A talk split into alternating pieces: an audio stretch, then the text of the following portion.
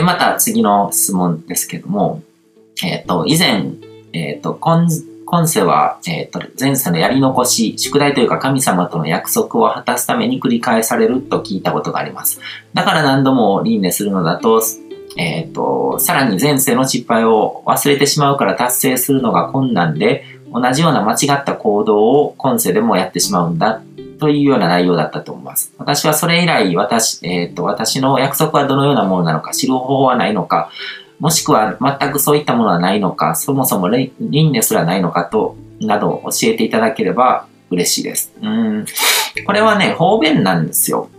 あの、前世がどうとかっていうのって証明しようがないことなので、あの、どうとでも言えるんですよね。そういう信念で生きたかったら、それでいいと思うんですけども、ただこれ僕の中ではすごく毒をまち散らす考えだなと思ってて、この質問してくれた方も結構捕まってる気がして、あの、私が今世に生まれてきたその約束事は何なのかって探しちゃってるじゃないですか。うん。だからつまりこう自分の今の人生の本当に大事なこととかを、が見えなくなるようなこう、変な変遷の植え付けられてるってことなんですよ。うん、だから、僕はその前世とかに、まあストーリーとしてそういう設定が、キャラ設定とか、自分は実は前世はこういう人間で、で、今世はこういう課題を持って生きてるんだっていうことにワクワクするんだったらそう考えればいいけども、でもそれも本当に人に押し付けるものでもないし、自分だけであの、個人的に楽しむものだと思うんですけども、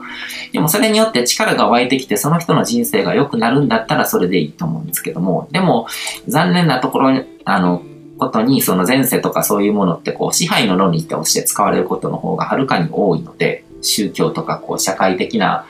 まあ、あの、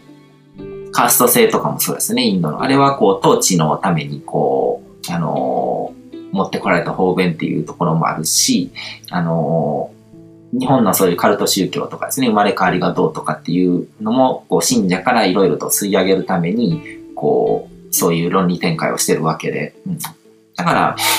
自分にとって自分の人生をあの高めるための信念だったらそれを選べばいいし、そうじゃないんだったらいくらでも変えていいんだ。でも、その、それが変えられないのは、どこかにやっぱり神様みたいな存在がいて、そういうことをすると自分になんかこう、報いが返ってくるんじゃないか、みたいな感じで思っちゃう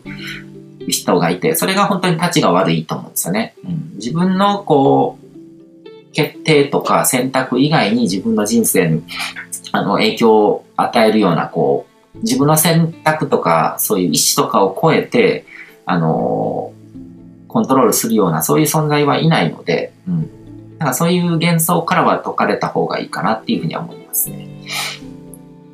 で、えっと、また次の質問ですけども、えっと、幻想から目覚めを始めると、運命というものは型にはまらなくなってくるのではと思います。幻想という制限から外れていくと、自分の生きたいように生きられるようになる。ただ、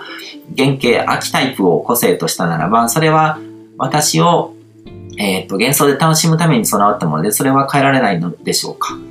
また、過去性は本当に自分の記憶なのか、ソウルメイト、最近はツインレイなど様々出てきていますが、とは本当なのか。ツインレイは一つの魂が分かれて再びと、再び統合するために出会うと言われてますが、魂とは何なのかと思います。そもそも運命やカルマってあるのでしょうかっていうことですけども、まあ、アーキタイプは、あの、宿命と同じで、あの、もともと、あの、もらったステータスですね。初期設定みたいなものですね。ゲームとかで、あの、初期設定のキャラクターのステータスみたいな感じで、でもそこから自由にレベルアップして、いろいろこう、こういうスキルを身につけさせてとかって、全然違うキャラに育っていくことができるわけじゃないですか。それと同じで、あの、原型は原型だけども、それってそこまで大きな要素じゃないんですよね、人生の中で。このタイプの人は絶対にこういう運命を辿るとかって、そういうことは言ってないじゃないですか。言われてないじゃないですか。でもなんか縛られちゃう人が多いですよね。で、過去性は本当に自分の記憶なのか。これは僕はあの、自分の記憶、過去性っていうのはなんか昔のこう、例えば、あの、時代劇を見たりとか、そういう記憶とかがあの、呼び起こされてるだけで全部自分の人生で経験したことの、を材料にして作り上げられてるものだっていう見方をしますね。うん。まあ、その、母親の体内からこう作られるので、だから母親の記憶とかをこう一部受け継ぐっていうことはな、まあ程度はあってもなんか多少あるのかもしれないけど、臓器移植をするとその記憶が移ったりとかっていうのとかも、臓器のだけが記憶を持ってるわけじゃなくて、すべてこう物理的なこう状態ですよね、その、っていうのがその記憶にもなってるわけなので、そういうものがこう映るっていうのはあると思うんですけども、でも何にしてもなんかそういうファンタジーなオカルトなものとかは、あの、自分の人生の中に入れない方がいいと思いますね。うん。で、あの、ツインレイとかそういう話とかも、あの、ストーリーですね。そういう設定にするとなんかよりなんかこう、楽しめるっていうんだったらそういうふうに思えばいいっていう感じですよね。うん。だから僕があの、インターネット上にいろいろこう、メール講座を置いたりとか、そのブログの記事を置いたりとかするのをサイバー空間に式紙を置くっていう表現をしたりとかするんですけど、それと同じなんですよ。式紙を置いてるっていう設定で僕はそういうものをこう置いてってるけども、でも実際のところこう式紙と同じような働きをしてくれるから、そういう例え方をしてもいいわけじゃないですか。だからツインソウルとか、そのソウルメイトっていうのもたまたまなんかこう、妙に関わりの深い巡り合わせの人とかっていうのがいるわけで、そういう人たちに対してそういう設定を持ってきてるっていうだけっていう感じの捉え方でいいと思いますね。それ以上深入りするとやっぱこう、呪いになっちゃう人が多いんで。で、えー、っと、子供の頃から持病があり入退院を繰り返しています。家族の中でもそのような状態なのは自分だけなので、家系的なものから来る病気ではないと思うんですが、このような持病を持つことなども運命やカルマで決まっていることなのでしょうか。なんか単純化して考えようとするんですよね。病気とかそういうのとかの要因とかって無数にあるんですよ。うん、で、外からはなかなか見えなくって、ただその、その人の生活習慣だったりとか、本当に原因不明なうちは本当にわからないものなんですよ。だから、あの例えば花粉症とか、そのアレルギー体質とかっていうのも原因が不明だからよくわからなくて、それを過去性のせいだっていうふうにすることもできるけども、もしかしたらこうシャンプーとか使うシャンプーとか変えたらそういうのが治っちゃったりとかすることもあるわけで、化学物質が原因ってことですね。でも気づいてないってことは、何が原因って言われても、あ、そうなのかもしれないみたいな感じに思っちゃうわけで、うん。だから何かしら、あのー、病気になるんだったら、何かしらのこう精神的な原因かもしれないし、こう物質的なこう生活習慣的な問題かもしれないし、何かしらあるんですよ。でもそこ、それを、こう、現世のことを見ずに、日常の生活とか自分の生活とかやってることとかを顧みずに前世に飛んじゃうのって責任放棄だと思うんですよね。その自分の根性の人生に責任持ってなくて外に何かをこう求めようとするっていうのと同じなので、だから僕はあんまり好きじゃないんですよね、そういう考え方は。だから運命明るまで決まってるってする前に、なんかもっと、あの、見るところがあるんじゃないかなっていうふうには思いますね。で、えっ、と、生まれやその性質によってどの程度人生が決まるのか、とか、えっ、と、自由意志や人との関わりによる変化はどの程度の柔軟性のある変数であるのか、ないのか、また固定的であるのか。まあ、これは、あの、ちゃんと、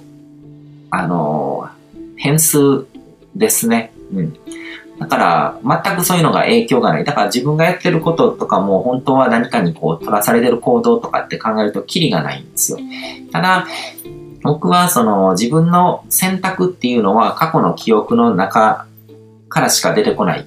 と思ってるので、と思ってるというかそうなんですよ。こう脳みそでなんかこう喉が渇いて、あの、その喉を、喉が渇いたっていう欲求を満たすために取る行動って、あの、コーラを知ってる人はコーラ買って買う、飲むわけじゃないですか。で、コーラの水が好きな人は水でもいいと思うんですけども、それによって乾きが、あの、潤されるっていう記憶があるからその行動を取るわけで、だから自分の意思で何かをやってると思ってるけども、結局過去に学習したことの中からしか選べないんですよ、人って。でそういう意味では自由意志があるようでないとも言えるけども、それに気づいて自分の、こう、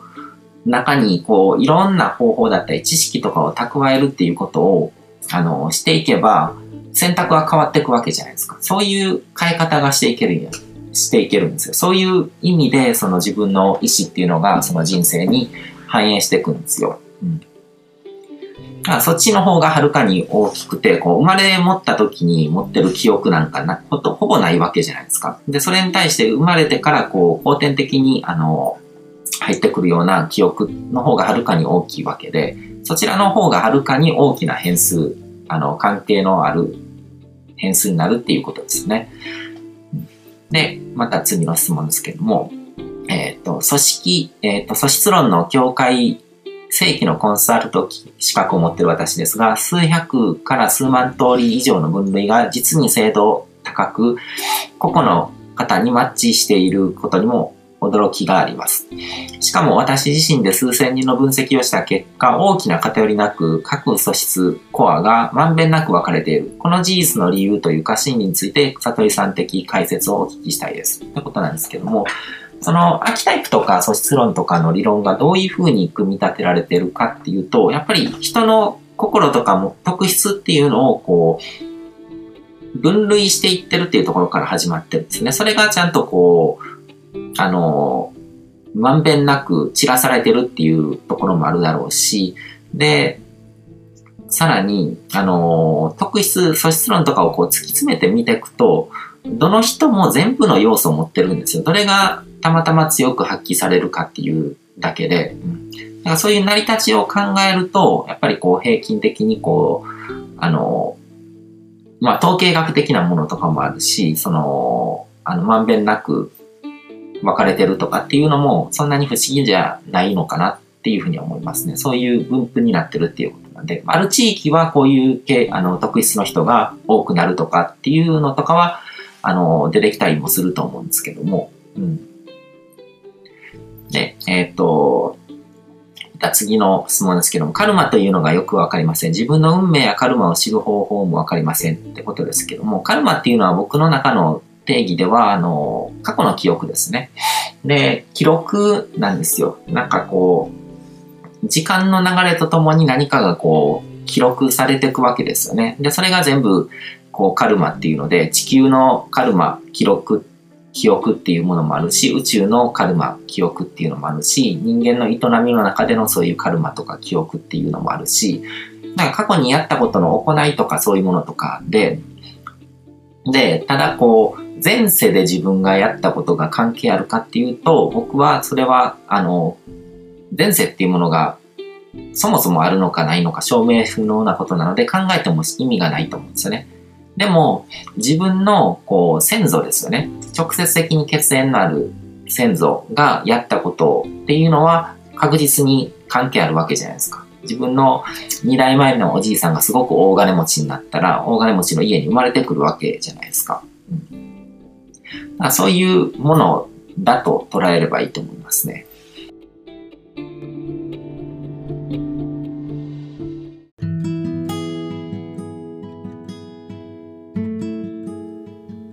今回も最後まで聞いていただいてどうもありがとうございます。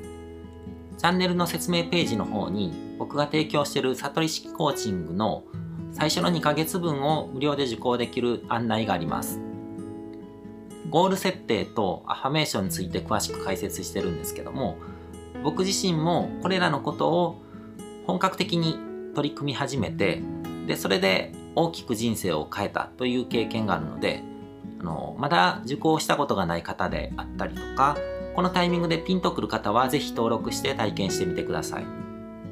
また、僕がどんな人間なのかを簡単に知ってもらえる2分ほどで読める会員プロフィールのリンクも貼ってます。